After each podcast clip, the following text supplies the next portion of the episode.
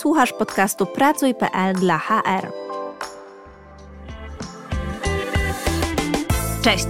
Nazywam się Ula Zając-Pałdyna i zapraszam Cię do posłuchania kolejnego odcinka podcastu Pracuj.pl dla HR. Dziś będę rozmawiała z Tiną Sobocińską, HR Director z ponad 20-letnim doświadczeniem w międzynarodowych firmach, m.in. w PWC oraz DHL. Pasjonatka i doradca HR w projektach Workplace of the Future, Culture Book, From the Great Rotation to the Great Attraction, HR for the Future. Liderka networku Digital HR Champions, aktywnie działa w networkach Leadership i Human Explorers. Za chwilę poruszymy temat kluczowy dla rozwoju zawodowego w erze cyfrowej kompetencji przyszłości i reskillingu.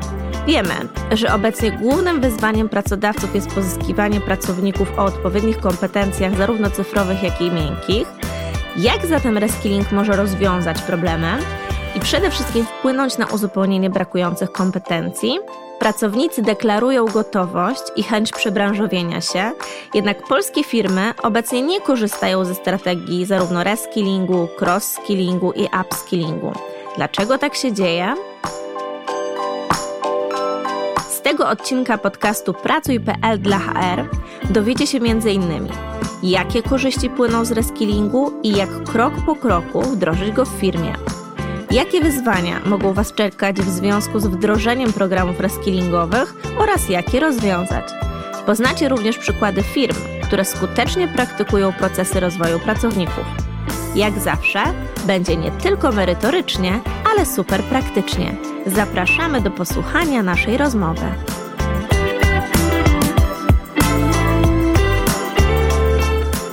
Bardzo dziękuję Ci za przyjęcie zaproszenia do rozmowy w ramach podcastu Pracuj.pl dla HR. Dziękuję za zaproszenie. Witam wszystkich słuchaczy bardzo serdecznie. Jak widzicie, moim gościem jest Tina Sobocińska. Cieszę się bardzo, że się widzimy, bo my mamy okazję w studiu się zobaczyć, a nasi słuchacze będą nas słyszeć, a nie widzieć. Natomiast ja się bardzo cieszę, że my po długim czasie mamy okazję porozmawiać o jakże istotnym temacie, bo będziemy dzisiaj poruszać temat właśnie reskillingu, upskillingu.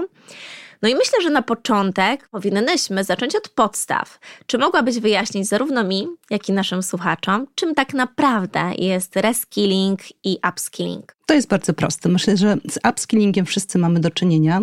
To nie jest nowe zjawisko w naszych firmach i to jest po prostu podnoszenie e, już obecnych kompetencji. Możemy uczyć się czegoś, co jest jeszcze bardziej zaawansowanego w, w naszych umiejętnościach.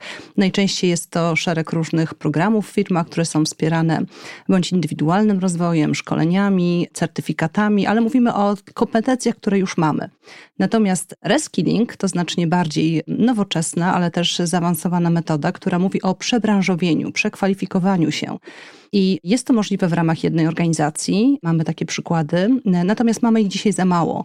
Dlatego cieszę się, że dzisiaj rozmawiamy o upskillingu i reskillingu, ponieważ wraz ze zmieniającym się światem i zestawem nowych kompetencji, które dzisiaj już możemy nazwać, ale też potrzebą nowych kompetencji w przyszłości, wiemy i to mówią badania nie tylko w Polsce, ale też na świecie. I nie są też nowe badania, one się e, tak naprawdę potwierdzają w ciągu ostatnich lat, że musimy się liczyć z tym, że w obecnym świecie różnych zmian, rewolucji technologicznej będziemy co najmniej raz, może dwa, może trzy razy w ciągu życia zmieniać zawód. Jest to dzisiaj dla nas szokujące, ale takie mogą być nasze realia. Fajnie, że o tym mówisz, bo bardzo często my się zastanawiamy, może trochę boimy, co to się będzie działo. Natomiast czy byłabyś w stanie powiedzieć nam o tych właśnie kompetencjach przyszłości? Czy jesteś w stanie podzielić się jakimiś takimi konkretnymi kompetencjami, o których powinniśmy dzisiaj myśleć, właśnie kiedy rozmawiamy na ten temat? Jest kilka takich mm, kompetencji, o których dzisiaj warto rozmawiać i właśnie przygotowywać programy w firmach pod kątem upskillingu czy reskillingu. To są oczywiście kompetencje technologiczne i tutaj możemy bardzo szeroko patrzeć na potrzeby związane z tym, jak bardzo technologie w ciągu ostatnich trzech lat, łącznie z okresem pandemii, przeniknęły w nasze życie biznesowe. Na chwilę się przy tym zatrzymam, bo myśląc sobie o kompetencjach technologicznych, dzisiaj mamy ogromną gamę różnych potrzeb. Podczas gdy kilka lat temu tak naprawdę mówiliśmy o zespołach IT, które były back-office'em, które przeprowadzały najczęściej jakieś podstawowe operacje, które były niezbędne dla funkcjonowania organizacji, wdrażały technologie, które powodowały, że nasze firmy mogły sprawnie funkcjonować. Natomiast w okresie pandemii, która ogromnie zmieniła nasz system życia, pracy. Przykładem są platformy e-commerce'owe. Zaczęliśmy wszyscy być konsumentami online'owych zakupów na ogromną skalę. To spowodowało, że plus oczywiście postęp technologii, że technologie stały się elementem konkurencyjnym właściwie w każdej branży, w której funkcjonujemy, jako pracownicy czy jako klienci. I to spowodowało, że właśnie mamy szereg różnych nowych potrzeb i jednocześnie walka o te same talenty. Bo osoby, które mają doświadczenia i kompetencje technologiczne, są potrzebne właściwie dzisiaj w każdej organizacji. Więc to jest jeden przykład. Szeroko rozumiane kompetencje technologiczne i one się będą bardzo zmieniały, bo wiemy doskonale, że sztuczna inteligencja, która już mocno weszła do naszego życia, będzie dawała nawet nam znacznie więcej jeszcze możliwości i pewnie będzie też wymagała od nas przygotowania w organizacjach odpowiednich zespołów. Drugim przykładem jest cyberbezpieczeństwo, bo wraz z właśnie przenikaniem technologii do naszych firm, do naszego życia, okazuje się, że w okresie pandemii, kiedy te technologie stały się wszechobecne, były rekordowe sytuacje, jeżeli chodzi o ilość, o, o powszechność różnych ataków na systemy technologiczne w firmach. I to jest rzeczywiście taki rodzaj kompetencji, których dzisiaj nam brakuje, to znaczy zespoły, które zajmują się cyberbezpieczeństwem w firmach. To jest taki obszar, który niewątpliwie wymaga uwagi i zabezpieczenia, bo możemy sobie tylko wyobrażać, jakie straty może ponieść firma, zarówno straty finansowe, ale też straty wizerunkowe, jeżeli nie będzie miała odpowiednich zabezpieczeń i kompetencji wewnętrznych. Mogę jeszcze podać trzeci przykład kompetencji, które się stały niezwykle ważne, w których też mamy duże luki luki kompetencyjne na rynku, to są kompetencje związane z danymi. Jesteśmy uzależnieni dzisiaj od danych. Te dane są wszechobecne i korzystamy z nich na różne sposoby w biznesie i również świadomość, w jaki sposób dane mogą być wykorzystywane w firmie, w jaki sposób mogą służyć rozwojowi biznesu, to też jest bardzo ważny zestaw kompetencji, czyli dane i zarządzanie danymi. A dlaczego nie pojawiły się tutaj żadne kompetencje miękkie? Absolutnie są. Absolutnie mhm. są to też kompetencje miękkie, natomiast dla mnie kompetencje miękkie nie są jakimś nowym obszarem rozwojowym. Mhm. Tak naprawdę, jeśli chodzi o kompetencje związane czy z przywództwem, czy z komunikacją, ze współpracą zespołową, one były zawsze obecne w naszym życiu. Natomiast niewątpliwie obecne czasy wymagają zredefiniowania ich i rozwoju, ale tutaj widzę bardziej w tym obszar upskillingu mhm. niż reskillingu. Oczywiście zawsze możemy sobie wyobrazić, że ktoś zmienia rolę i z roli eksperckiej przechodzi do roli lidera. Natomiast y, to jest taki naturalny rodzaj ścieżki kariery, którą możemy sobie wyobrazić. Przy reskillingu specyficznie, tutaj mówię bardziej o takich rolach specjalistycznych i eksperckich. No właśnie, ja e, celowo zapytałam o te kompetencje miękkie, bo kiedy myślę sobie o reskillingu, upskillingu, to gdzieś siłą rzeczy, poza tymi takimi kompetencjami wiedzowymi, twardymi, tak to sobie ujmijmy, rzeczywiście wydaje mi się, że te kompetencje miękkie są potrzebne, więc domyślam się, że, że to miałaś na myśli również, ale chciałabym to podkreślić, no bo myślę, że chyba nie da się przeprowadzić takich procesów, jeżeli tych kompetencji miękkich też nie ma, prawda? Gdzieś to musi Absolutnie. iść w parze. Tak samo te kompetencje, o których mówisz, kompetencje twarde, myślę, że bez tych kompetencji miękkich byłoby ciężko. Plus motywacja oczywiście do mhm. zmiany i odwaga w tym, żeby podjąć takie odważne kroki. I to odwaga po obu stronach, oczywiście upraszczając rzeczywistość. Po stronie pracownika, który może przejść do innej roli i zmienić zupełnie sposób swojej pracy, ale też odwaga organizacji, która jest gotowa zainwestować. Mhm. Czy uważasz, że to właśnie starzejące się społeczeństwo i gdzieś brak następców, to one mają wpływ na brak tych kompetencji u nas? Uważam, że dojrzewające społeczeństwo to jest taki element, który jest dzisiaj jeszcze nie zaopiekowany w naszych firmach. Demografia jest absolutnie faktem, więc możemy się liczyć z tym, że ta grupa najbardziej reprezentatywnych pracowników, którzy dzisiaj mają 30-40 lat, za chwilę przesunie się na e, skali czasu wyżej i będzie miała 40, 50, 60 lat. I to jest niewątpliwie też powód, dla którego warto myśleć o reskillingu, ponieważ e, są to bardzo często osoby mające doświadczenie w firmie, osoby, które znają klienta, znają naszą ofertę, dla których być może z różnych powodów praca w pewnym momencie skończy się, ich obecne role przestaną mieć takie znaczenie. Może to być technologia, która je zastąpi, może to być również potrzeba po prostu zmiany, czy fakt, że pewne zawody, tak jak zawsze, po prostu będą zanikały, a pojawiały się nowe. I tutaj dodałabym jeszcze do tej całej układanki, o której rozmawiamy, na którą składa się upskilling, reskilling, jeszcze zmianę kulturową. Dlatego, mhm. że w tym naszym świecie, o którym rozmawiamy, bardzo ważne też jest nastawienie na ciągłe uczenie się. Mhm. I to nie jest slogan, to jest tak naprawdę zestaw zarówno różnych narzędzi, których potrzebujemy, żeby uczyć się nowych rzeczy, otwartość, odwaga, o której wspomniałyśmy, ale też niewątpliwie taka otwartość organizacji, żeby pozwolić sobie na to, że właśnie osoba, która wykonuje jakąś konkretną rolę, potem może być w zupełnie innej roli, może być równie docenianym i szanowanym pracownikiem, niezależnie od jej wieku. Myślę, że dotknęłaś bardzo istotnego problemu. Dosłownie kilka dni temu spotkałam się z koleżanką. Dawno bardzo się nie widziałyśmy i opowiadała mi o zmianie swojej roli w organizacji. I mówiła o tym właśnie, że no de facto zmienia się jej zakres kompetencji, musiała się dostosować do tej nowej roli, bo bardzo mocno przeszła z jednego działu do drugiego. Oczywiście wiadomo, wiąże się to z tym, że musiała podszkolić pewne rzeczy, doszkolić się z innych tematów. I pierwsza moja taka interakcja, reakcja była taka super. Fajnie, że organizacja jest do tego otwarta. I ona mi mówi: Ula, mi to zajęło parę lat, żeby moja przełożona zgodziła się mnie oddać temu konkretnemu drugiemu działowi i opowiedziała mi o tym, że szukała innej pracy, że to było właśnie związane z tym, że to organizacja nie była do tego gotowa. I myślę sobie, że my jako HR-owcy bardzo często czujemy te procesy, ale nie do końca biznes jest na tyle, nie wiem, czy się ze mną zgodzisz, dojrzały, świadomy do tego, żeby oddać tego pracownika i żeby został on w organizacji, a nie uciekł do innej. Tak, to jest rzeczywiście bardzo duży temat w wielu firmach, zarówno polskich oryginalnie, jak i polskich tutaj działających na polskim rynku, a międzynarodowych. Myślę, że film, które potrafią oddać talenty wewnętrznie, jest jeszcze zbyt mało.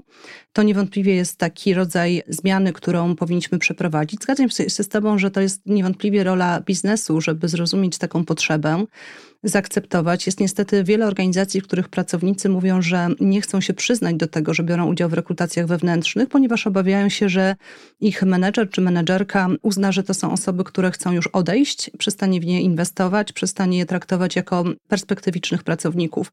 To jest niewątpliwie bardzo duży tutaj element edukacji, która jest nam potrzebna. Pokazywania też i to bardzo duży, duży element takiego dobrego przywództwa, zdrowego przywództwa, które na etapie różnych dyskusji, bo przecież w firmie mamy dużo momentów, kiedy rozmawiamy o talentach, kiedy rozmawiamy o rozwoju pracowników, kiedy rozmawiamy o cenach wyników, kiedy rozmawiamy o strategii biznesowej.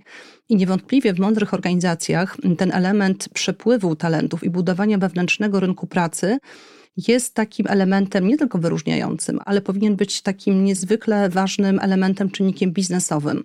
Bo tak jak powiedziałaś, bez tego będziemy tracić te osoby. Właściwie kalkulacja jest bardzo prosta. Gdybyśmy złożyli koszty odejścia takiej osoby, która idzie na zewnątrz, bo nie ma możliwości rekrutacji wewnętrznej, czy właśnie reskillingu wewnętrznego versus koszty rekrutacji, onboardingu, to niewątpliwie to się po prostu biznesowo nie opłaca. Znacznie lepiej jest zatrzymać takie talenty, tylko właśnie trzeba nad tym popracować pod kątem przywództwa, otwartości liderów, różnych dyskusji wewnętrznych i też oceny często liderów pod kątem tego, jak oni rozwijają talenty nie tylko dla siebie, ale dla całej organizacji. No właśnie, naszymi odbiorcami są właśnie HR-owcy w głównej mierze naszego podcastu. Co mogłabyś polecić HR-owcom? To znaczy, ja jako HR-owiec mam świadomość tego, że te procesy są istotne dla mojej organizacji, ale biznes nie chce rozmawiać, nie jest do tego przekonany. Od czego zacząć? Co warto zrobić? Myślę, że warto zacząć od kalkulacji. Biznes jest często bardzo analityczny i pokazanie tego na liczbach, mm, ile kosztuje taka rekrutacja wewnętrzna, a ile kosztuje rekrutacja, gdy musimy ponieść koszty utraty pracownika i rekrutacji nowej osoby, jest dosyć prostym rachunkiem. Drugi element, który bym też doradzała, to pokazywanie przykładów, jak rozwijają się osoby w ramach firmy. Czasami paradoksalnie osoby, które są w zarządzie, są przykładem takich osób, które przeszły bardzo różnorodną ścieżkę, tylko może tego nie widzą, może zapominają o tym, więc sięgnięcie do takich wewnętrznych przykładów może być też bardzo dobrym otwarciem tematu i również szukanie okazji, żeby o tym mówić. Nie czekać, aż się pojawi pożar, aż ktoś cenny odejdzie z organizacji, albo staniemy pod ścianą, bo nie mamy kandydatów z rynku. Tylko mówić o tym, pokazywać właśnie taką ścieżkę, jaką naturalną w obecnych czasach. No właśnie, bo często jest tak, że kiedy pojawia się wakat, czy po prostu potrzeba zatrudnienia kogoś nowego do organizacji, to w pierwszej kolejności zaczyna się ruch w dziale rekrutacji, czy też u osób rekrutujących i zaczynamy ogłoszenia, polecenia itd. Tak Dlaczego jeszcze nie korzystamy z tego typu procesów jak reskilling czy upskilling w organizacjach? Często pojawia się naturalny argument: nie mamy takiego doświadczenia. Nie wiemy od czego zacząć, nie wiemy jaki pierwszy krok wykonać, nie wiemy jak to w ogóle mm, rozpocząć i zakończyć. Dlatego też w okresie e, wakacji powstał taki e-book, który jest zbiorem dobrych praktyk zebranych w ramach Rady Programowej do Spraw Reskillingu w Polsce. Rady Programowej, którego jestem członkiem. Miałam okazję też przeprowadzić warsztaty, które doprowadziły do stworzenia tego e-booka. Jak nazywa się ten e-book? Reskilling i upskilling, czas na przyspieszenie. To jest bardzo ważny, moim zdaniem, przewodnik, który może pomóc odpowiedzieć na pytania właśnie od czego zacząć, aczkolwiek zdaję sobie sprawę, że każda organizacja ma trochę inną sytuację, inny kontekst, inny moment. Ale staraliśmy się wraz z ekspertami, którzy już przeprowadzali reskilling, upskilling w swoich organizacjach, żeby przede wszystkim pokazać kilka dróg, takich, które mogą być do wykorzystania. A to po to, żeby właśnie pomóc, szczególnie HR-owi, bo często HR jest inicjatorem tych programów reskillingowych czy upskillingowych na dużą skalę i włącza do tego biznes, żeby pokazać właśnie, jak ważne jest też włączenie biznesu, jak ważne jest y, zawarcie pewnego sojuszu z biznesem, który jest połączony z strategią, którą firma realizuje na rynku. Także jedną z barier jest brak doświadczenia, drugą na pewno kompleksowość tego, że reskilling wymaga dużej koordynacji tematów w ramach organizacji, czyli na przykład, jeżeli w jakimś obszarze firmy wiemy, że będzie zmieniała się praca, będą zmieniały się role, na przykład może to wynikać z wprowadzenia technologii. Znam taki przykład z organizacji, która wprowadzała w call center na pierwszym poziomie obsługi klienta voiceboty, chatboty i dużą automatyzację. To spowodowało, że zespół został ograniczony do ekspertów, którzy czuwali nad tym, żeby ta technologia służyła klientom i doskonalili ją. Natomiast y, szereg pracowników była, że tak powiem, do wzięcia w organizacji. I właśnie przekwalifikowanie takich osób po to, żeby one weszły w różne inne role, akurat w tej organizacji okazało się, że nie tylko można było zaangażować te osoby do testowania technologii, które były wdrażane w firmie dla klientów, ale też e, pojawił się taki obszar doradztwa dla klientów w eksperckim zakresie i część z tych osób, które pracowały wcześniej na co dzień z klientami, znało bardzo dobrze ofertę firmy, przekwalifikowało się właśnie do takiej roli doradczej. Więc e, można w różny sposób sobie wyobrazić takie możliwości, ale to wymaga koordynacji, czyli jest kilka działów, które powinny być w to zaangażowane. I jeśli organizacja jest dojrzała, czasami ta dojrzałość wynika właśnie z problemów związanych z rekrutacjami. I menedżerowie, którzy mają potrzeby rekrutacyjne, albo rozwija się biznes, albo mają rotację w zespole, albo jedno i drugie, są już zmęczeni rekrutacjami zewnętrznymi, łącznie z tym, że mają często do czynienia z takim zjawiskiem dosyć częstym, przynajmniej falami na rynku, że kandydaci umówieni na interwiu w ogóle się nie pojawiają. Więc po takich kilku godzinach utraconych są bardziej skłonni, żeby właśnie rozmawiać o rekrutacjach wewnętrznych i o reskillingu. Więc to jest też taki przykład, w jaki sposób można pomóc sobie, żeby taki proces rozpocząć. I tak jak wspomniałam, nie jest to proces łatwy, ale na pewno opłacalny. To, co my też rekomendujemy jako eksperci w ramach e-booka, skilling, upskilling, czas na przyspieszenie, to jest również zaczynanie takich doświadczeń od pilota, czyli wybrania takiej grupy pracowników, którzy mogą być dla nas zdecydowanie osobami, które będą testowały zarówno rozwiązanie, które im zaproponujemy, jak i ścieżkę przejścia tego rozwiązania. Jednocześnie możemy w ten sposób ograniczyć ryzyko i nauczyć się jak najlepszych doświadczeń na takiej mniejszej grupie. Więc o tym wszystkim możemy myśleć, ale niewątpliwie ważne jest to, żeby działać. Dlatego też ten e-book ma tytuł Przyspieszenie, ponieważ badania, które są przeprowadzane w Polsce, pokazują, że cały czas niewiele firm inwestuje czas, pieniądze, inwestuje również różne kompetencje crossfunkcyjne właśnie w reskilling. I to są utracone szanse a jednocześnie pędzi rynek. I chciałabym zwrócić uwagę na kilka takich aspektów, które powinny nas zdecydowanie zachęcać do podjęcia tematu reskillingu czy upskillingu. Słuchasz podcastu Pracuj.pl dla HR. Mówimy o technologiach. Technologie rozwijają się bardzo szybko. Zobaczmy, jakie mamy przyspieszenie. Sam ten rok, od marca, kiedy pojawi się ChatGPT 4, który oczywiście wywołał ogromne poruszenie na rynku. No bardzo i na dużo, rynku pracy i w HR-ach też, tak, prawda? wszyscy myślą o tym, jak on zmieni naszą pracę, tak. gdzie nas zastąpi, gdzie nas uzupełni. I to dotyczy wielu obszarów w biznesie, więc możemy się liczyć z tym, że, mm, że jest to przykład jednej z technologii, bo są przecież inne technologie, tak jak blockchain czy quantum computing, o których wiemy bardzo niewiele, ale one też się rozwijają. Może nie są tak atrakcyjne medialnie dzisiaj, jak ChatGPT 4 czy sztuczna inteligencja, ale one wszystkie powodują, że naprawdę nasza praca będzie się zmieniała i to jest tempo, którego do tej pory nie było bo wszyscy słyszeliśmy na pewno o tym, że żeby uzyskać 100 milionów użytkowników e, telefonii stacjonarnej potrzebowaliśmy 75 lat, a żeby uzyskać 100 milionów użytkowników e, czata GPT potrzebne były tylko dwa miesiące. Więc to przyspieszenie jest niezwykłe. I to też powoduje, że powinniśmy przyspieszyć reskilling i upskilling, żeby być przygotowanym. Szereg raportów mówi o tym, raporty Światowego Forum Ekonomicznego. Mówią, jak wielu pracowników będzie musiało się przekwalifikować albo zmienić sposób swojej pracy w ciągu najbliższych dwóch lat. Więc trochę mam wrażenie, że jesteśmy, tak jak w filmie Don't Look Up, gdzieś tam e, świadomi komety, która leci w naszym kierunku, która przyspiesza, bardzo przyspieszyła, ale niestety nie robimy zbyt wiele z tym, żeby naszą organizację do tego e, spotkania z kometą przygotować. Ja mam wrażenie, że właśnie jest tak, że zazwyczaj wygrywają w tego typu procesach te organizacje, które nie dość, że mają świadomość tego zmieniającego się otoczenia, nie patrzą tylko i wyłącznie na biznes, na którym się skupiają, ale dodatkowo jeszcze właśnie wdrażają takie no bądź co bądź innowacyjne rozwiązania, bo myślę sobie, że to też czasami wynika, nie wiem czy się ze mną zgodzisz, z wartości. Jeżeli my jako organizacja mamy takie wartości, że wiesz, gramy do jednej bramki, to nie obrazimy się na koleżankę z innego zespołu, że nam podbierze, tak mówiąc kolokwialnie, tak pejoratywnie trochę pracownika, bo wiemy, że my gramy wszyscy w jednej drużynie, prawda? A w momencie, kiedy tak partykularnie podchodzimy do tego i gdzieś tak, no trochę może obawiamy się tego, co przynosi i rynek pracy, i rynek w ogóle, to co dzieje się właśnie z technologiami, no to okazuje się, że no zaczynamy nie nadążać za tym zmieniającym się otoczeniem, zwłaszcza otoczeniem rynkowym, kiedy, tak jak mówisz, bardzo dużo kosztuje nas pozyskanie nowego pracownika, a my często te zasoby mamy w organizacji. Słuchasz podcastu Pracuj.pl dla HR. No i tutaj pojawia się pytanie, od czego zacząć, jeżeli chcemy przeprowadzić taki proces reskillingu w naszej organizacji i chcemy podpowiedzieć naszym odbiorcom, naszym słuchaczom, takie konkretne kroki, taką może, nie wiem, konkretną ścieżkę, może jest taka ścieżka, może nie ma takiej ścieżki.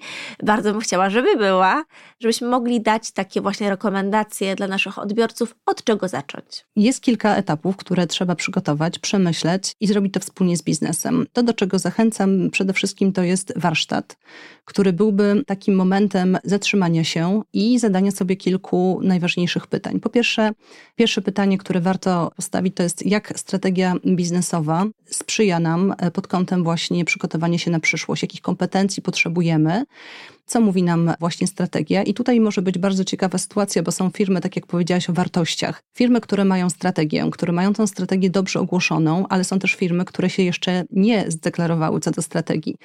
Więc e, im bardziej będziemy nawiązywać do strategii w planowaniu te, tego, jakie kompetencje są nam potrzebne, w jaki sposób będziemy je rozwijać, tym bardziej to będzie miało sens i będzie nam gwarantowało zaangażowanie biznesu.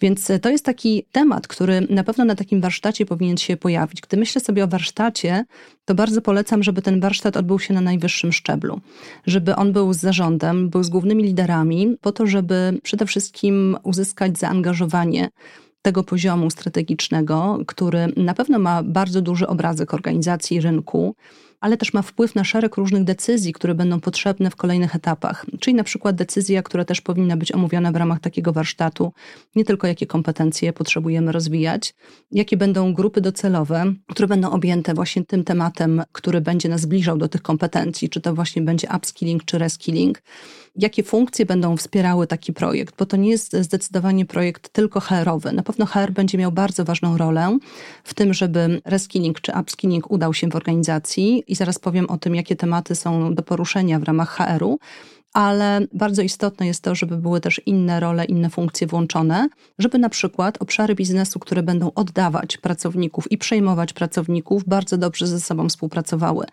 Poza tym bardzo ważne też jest na takim warsztacie, żeby nadać rangę takiemu projektowi samą obecnością i zielonym światłem ze strony kluczowych liderów organizacji, ale również, żeby nadać temu priorytet, tym samym tempo.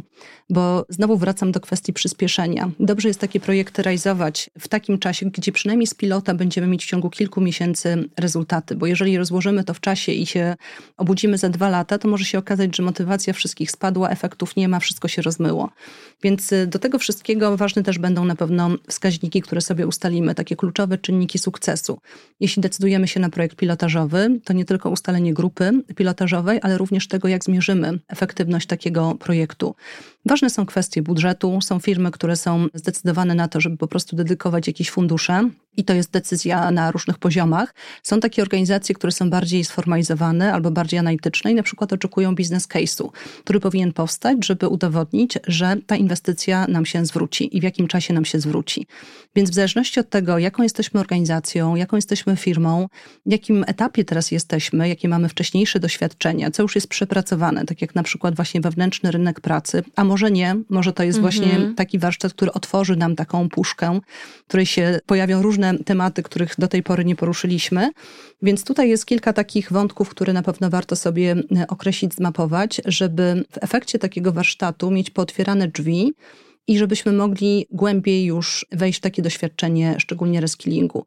Wspomniałam o roli HR-u. Tutaj myślę, że w HR-ze jest kilka e, punktów do przemyślenia i też do przygotowania pod kątem naszych zasobów, żebyśmy mieli e, dedykowane osoby do takich działań.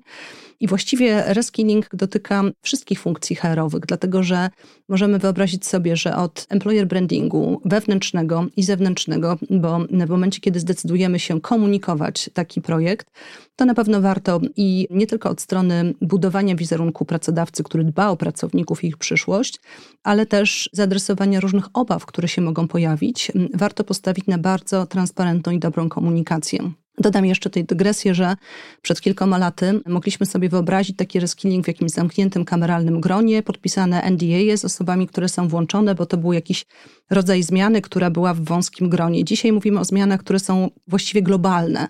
Technologie tak mocno weszły w nasz świat, że ani nie chcemy, bo to już nie ma sensu, ani nie, nie jesteśmy w stanie czegokolwiek objąć jakimiś klauzulami poufności. Więc jednym słowem ważna jest transparentność i wracam do zespołu employer brandingu czy komunikacji, które tutaj mają bardzo dużą rolę.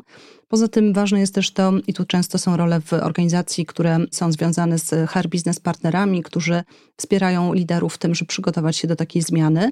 Na przykład przygotować dobry onboarding dla osób, które będą miały okazję po zdobyciu wiedzy na jakiś temat wejść do zespołu, gdzie będą mieć nowe role i będą mogli je wykorzystać w praktyce. I ten onboarding jest niewątpliwie jednym z też ważnych elementów, które wymagają koordynacji, współpracy, przygotowania, dlatego że w dużej mierze to będzie potem czynnik sukcesu, gdy osoba, która przejdzie szereg jakichś szkoleń czy, czy zdobędzie nową wiedzę, będzie mogła tę wiedzę jak najszybciej w praktyce sprawdzić, wykorzystać i zacząć z nią pracować. Więc podaję tylko przykłady. Oczywiście tutaj dalej są jeszcze ścieżki karier, dlatego że bardzo często myśląc o reskillingu dotykamy struktur organizacyjnych, czyli jak będziemy pozycjonować te osoby, które wchodzą z zupełnie innym backgroundem niż na przykład osoby w zespołach technologicznych, które skończyły studia, mają szereg lat doświadczeń w wykonywaniu swojej pracy, a tutaj w tym samym zespole pojawią się osoby, które będą z zupełnie innego świata, z innym backgroundem, ale wnoszą też inne kompetencje, takie jak wspomniana wcześniej znajomość firmy, klienta i tak dalej. Więc ułożenie takich ścieżek karier czy ułożenie takiej struktury organizacyjnej, która będzie zrozumiała dla wszystkich, też jest niewątpliwie tematem, który będzie zaangażowany HR. Mogę jeszcze mnożyć takie przykłady, ale to tylko pokazuje, że dobrze jest takie mm, warsztaty przeprowadzić, żeby sobie pewne rzeczy uświadomić, żeby sobie również przygotować polityki, nie tylko komunikację, która będzie bardzo ważna, ale też polityki, które powiedzą na przykład, co z pracownikiem, który będzie zainteresowany reskillingiem, czy on ma się sam zgłosić, czy on będzie wybrany jaka będzie rekrutacja, jeżeli będzie więcej kandydatów niż miejsc. W jaki sposób będziemy również zarządzać tym czasem, gdy ktoś będzie w takim okresie przejściowym, kto budżetowo będzie za to płacił. Mnóstwo różnych elementów, które się mogą pojawić, ale mówię o tym tylko dlatego, że to pokazuje, dlaczego reskilling jest kompleksowym tematem. Natomiast są organizacje, które przechodzą ten reskilling i, i to pokazuje, że jest to możliwe ale też są eksperci, którzy są w stanie pomóc. Dlatego stworzyliśmy tą radę programową, radę programową do spraw reskillingu, wołają firma Future Colors, po to, żeby właśnie zebrać takich ekspertów i praktyków na rynku, którzy służą też pomocą. Więc e, jest to możliwe w raporcie i e-booku Reskilling e, Czas na przyspieszenie są kontakty, nasze nazwiska, jesteśmy na LinkedInie. Więc tylko po to mówię o tym, żeby e, wiedzieć też, że są osoby, które mają doświadczenia, jest to wszystko możliwe, nawet jeżeli się wydaje wielowątkowe. Natomiast niewątpliwie te organizacje, które weszły już w reskilling, widzą tego efekty. I co ważne, to nie jest jeden projekt, to nie jest jeden program. Znowu wracając do Twojego pierwszego pytania, Ula, o kompetencje przyszłości, My jesteśmy teraz w świecie, kiedy te kompetencje ciągle będą się zmieniać. Więc tak naprawdę nauczenie się, ciągłego uczenia się, tego co nazywamy lifelong learning, jest ewidentnie też takim tematem, który w naszych organizacjach powinniśmy przygotować, a reskilling jest niewątpliwie jego elementem. Więc jak nauczymy się reskillingu w jednym, drugim, trzecim programie, to będziemy mieć znaczne efekty, jeśli chodzi o szybkość, tempo rekrutacji, wykorzystania talentów w organizacji, ogromną lojalność tych pracowników, którzy zostaną w firmie, bo będą mieć drugie czy trzecie życie. I przede wszystkim też y, taką już naturalną elastyczność w tym, żebyśmy potrafili odpowiadać szybko na zmieniające się potrzeby rynkowe, w tym kompetencje. To jest podcast Pracuj.pl dla HR. Rozmawiamy o skutecznej rekrutacji i budowaniu angażującej kultury organizacji dzięki HR. Powiedziałaś o tym, Tina, że są organizacje, które wdrożyły reskilling czy upskilling i mogą pochwalić się pozytywnymi konsekwencjami właśnie wdrożenia tego typu projektów. Czy mogłabyś nam powiedzieć, o jakichś przykładach, bo myślę sobie, że kiedy idziemy do e, tego powiedzmy key managementu, do ludzi, którzy decydują o tym, czy ten warsztat ma się odbyć, czy nie, to oni bardzo często lubią znać praktyki, nawet niekoniecznie z ich branży, ale po prostu dobre praktyki. Czy mogłabyś powiedzieć o takich dobrych praktykach? Tak, takie dobre praktyki są opisane w raporcie Future Colors i ICANN Institute, który pojawił się na początku tego roku. Raporcie Wielki Reskilling, Wielki Reset Umiejętności. I tutaj możemy mówić o firmach, które znamy wszyscy i które też mają e, dzisiaj jeszcze bardzo dużą pokorę w związku ze swoimi doświadczeniami. Często mówią, że są na początku drogi, ale myślę, że one się już niewątpliwie wyróżniają na rynku. Warto je obserwować. Takie firmy to jest Orange, to jest BNP Paribas, bank, e, mhm. który znamy doskonale. I jeśli chodzi o firmy, które bardzo mocno inwestują w reskilling globalnie, to jest Amazon. Teraz byłam na konferencji Pracuj.pl, gdzie był przedstawiany przykład Alior Banku, więc niewątpliwie warto obserwować Orange, bo to jest firma, która w tej chwili realizuje bardzo duży projekt reskillingu, o którym będzie za chwilę mówiła. W całej organizacji w mhm. Polsce i na pewno będzie niedługo o tym e, bardzo dużo będziemy słyszeć. Po drugie, właśnie międzynarodowe banki, bo w bankowości jest bardzo duża świadomość potrzeb pod kątem kompetencji technologicznych. To są też organizacje, które mają często już kulturę, wspomniałaś o wartościach, kulturę opartą właśnie o współpracę, o dzielenie się wiedzą i uczenie się od siebie. Wspomniałam właśnie o banku BNP Paribas, który jest dla mnie takim przykładem. Amazon ma też ciekawą kulturę, ponieważ jest to firma, która bardzo dużo inwestuje w reskilling i mówi o tym, że to jest taka inwestycja w świat, w lepszy świat, że nawet jeżeli osoby, które przychodzą w Amazonie reskilling, nie wszystkie zostaną w organizacji, to na pewno będziemy wszyscy korzystać z ich wiedzy, nawet jeżeli będą klientami czy ambasadorami Amazona. Więc to też pokazuje, jak firmy, jakie podejmują po pierwsze działania, ale też e, jakie podejmują różne decyzje związane właśnie z tymi inwestycjami. I podkreślam słowo inwestycja, bo myślę, że czy Orange, czy bank BNP Paribas to są takie przykłady w Polsce firm, które właśnie decydują się na inwestowanie w kompetencje przyszłości, tym samym inwestowanie w ludzi. Więc bardzo zachęcam. Ja bym bardzo chciała, żeby tych firm było jak najwięcej. Być może są organizacje, które nie są jeszcze opisane w naszym e-booku czy raporcie, o którym wspomniałam, I też zachęcam, że jeżeli ktoś z Was chciałby się podzielić swoim przykładem reskillingu, to bardzo chętnie ja o tym napiszę na LinkedInie, wykorzystam swoje zasięgi, żeby pokazywać takie organizacje.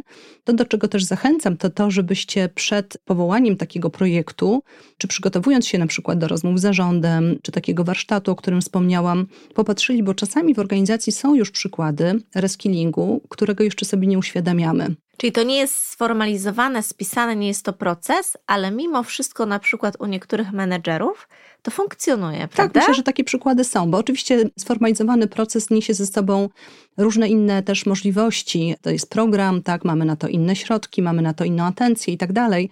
Natomiast y, myślę, że w organizacjach jest sporo takich nawet indywidualnych przykładów osób, które przechodzą reskilling, nawet jeżeli tego tak nie nazywamy. I bardzo dobrze jest takie osoby zaprosić do komunikacji wewnętrznej, pokazać ich przykłady, pokazać właśnie te przykłady biznesowi, żeby zobaczyć, że to e, działa, że to sprawdza się i że mamy już, e, nie możemy powiedzieć w organizacji, że to się nie da zrobić, skoro mamy takie osoby, które przeszły taką ścieżkę.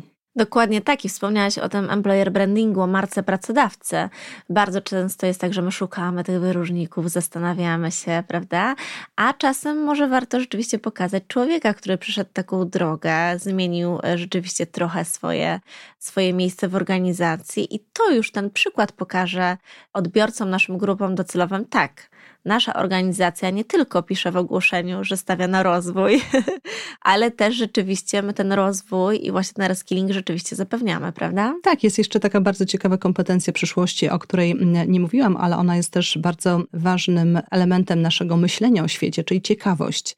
Jeśli zaszczepimy taką ciekawość w organizacji, jak taki reskilling wygląda, jak można go przejść, jakie to są doświadczenia, to niewątpliwie pokazując przykłady osób, które się już przekwalifikowały, możemy ze sobą pociągnąć przyciągnąć znacznie więcej takich osób, które będą miały jeszcze większą ciekawość, widząc, że to jest możliwe. I że w ten sposób dbamy o ludzi, bo zdecydowanie się też zgadzam z Tobą, że to jest taki przykład społecznej odpowiedzialności biznesu, bo w tym zmieniającym się świecie nie tylko ważne jest to, żeby biznes miał dobrze przeprowadzone rekrutacje, żebyśmy mieli talenty w organizacji, ale żebyśmy też y, pokazując, jak działa reskilling, jak można dać właśnie to drugie, trzecie życie y, osobie w organizacji, pokazywali też, że jesteśmy właśnie organizacją dbającą o ludzi, bo okazuje się, że w tle tego wszystkiego jest bardzo duży etos pracy, który wiele osób ma, ale często nieuświadomiony. Okazuje się, że wielu z nas w momencie, kiedy myślimy o pracy codziennie, mamy jakieś skojarzenia związane z tym, że to jest poranne wstawanie, że to jest jakiś zestaw wielu, wielu spotkań. Natomiast gdy są takie momenty, kiedy na przykład testujemy różne rozwiązania w pracy, tu przykładem może być testowanie czterodniowego tygodnia pracy. W jednej z takich organizacji, która przeprowadziła testy, okazało się, że po kilku miesiącach testów pracownicy nie zdecydowali się na to, żeby chcieć pracować cztery dni, a nie pięć dni w tygodniu. Ustalili sobie wewnętrznie z pracodawcą, że to będzie skracanie stopniowo piątku. Natomiast oni po prostu poczuli, że praca jest ważna w ich życiu, że ma sens. I z tego tytułu, jak patrzymy sobie na ten ludzki aspekt reskillingu, i tego, że właśnie na pewnym etapie życia doceniamy te osoby, które poświęciły szereg swojego czasu, energii, pasji konkretnej organizacji i idą z nami dalej, być może właśnie w innych rolach, to naprawdę ma to ogromną wartość. Fajnie, że powiedziałaś o tym przykładzie, bo mam wrażenie, że ten przykład jeszcze przede wszystkim pokazuje, że dajemy człowiekowi, pracownikowi głos i możliwość świadomego podjęcia decyzji, że ten człowiek jest słuchany i rzeczywiście podejmuje tą decyzję odpowiedzialnie, a nie tylko chce wymóc na pracodawcy, właśnie tak jak powiedziałeś o tym przykładzie czterodniowego tygodnia pracy, nie? że czasami boimy się dać ludziom głos, bo będą na nas chcieli coś wymóc, a jednak ja odnoszę wrażenie, że ludzie, którzy do nas przychodzą, nawet te młode pokolenia, one często już są przygotowane na, te, na to zmieniające się otoczenie, na to, że właśnie muszą się ciągle uczyć, że cały czas coś zdobywają jakąś wiedzę. One to robią tak mimochodem, a my często trochę tak zakładamy te krawaty, te koszule i nie do końca jeszcze jesteśmy mm, otwarci właśnie na to. Tak, ja myślę, że otwartość, elastyczność to są takie elementy, które są bardzo ważne w naszym myśleniu o świecie, bo tak jak powiedziałaś, bardzo często zaskakują nas młodzi ludzie, którzy nawet nie oczekują od firmy jakichś intensywnych szkoleń, bo oni mają wiedzę wszędzie. To znaczy, my mamy wszędzie świetne podcasty, fantastyczne e-booki, znakomite szkolenia bezpłatne. To tak naprawdę jest kwestia tylko motywacji, chęci korzystania. A jeżeli ktoś jest pasjonatem swojej pracy, to często sięga po to, nawet wtedy, kiedy ktoś go nie zachęca, nie motywuje. Ja w ogóle uważam, że jesteśmy w tej chwili w takiej erze, w której każdy z nas powinien się czuć odpowiedzialny za własny rozwój, bo nikt po pierwsze nie wie dokładnie, co nas najbardziej interesuje, co jest nam najbardziej potrzebne. Nikt lepiej niż my nie wie, w jakiej formie my się najlepiej uczymy, jakie sobie stawiamy w danym momencie cele rozwojowe.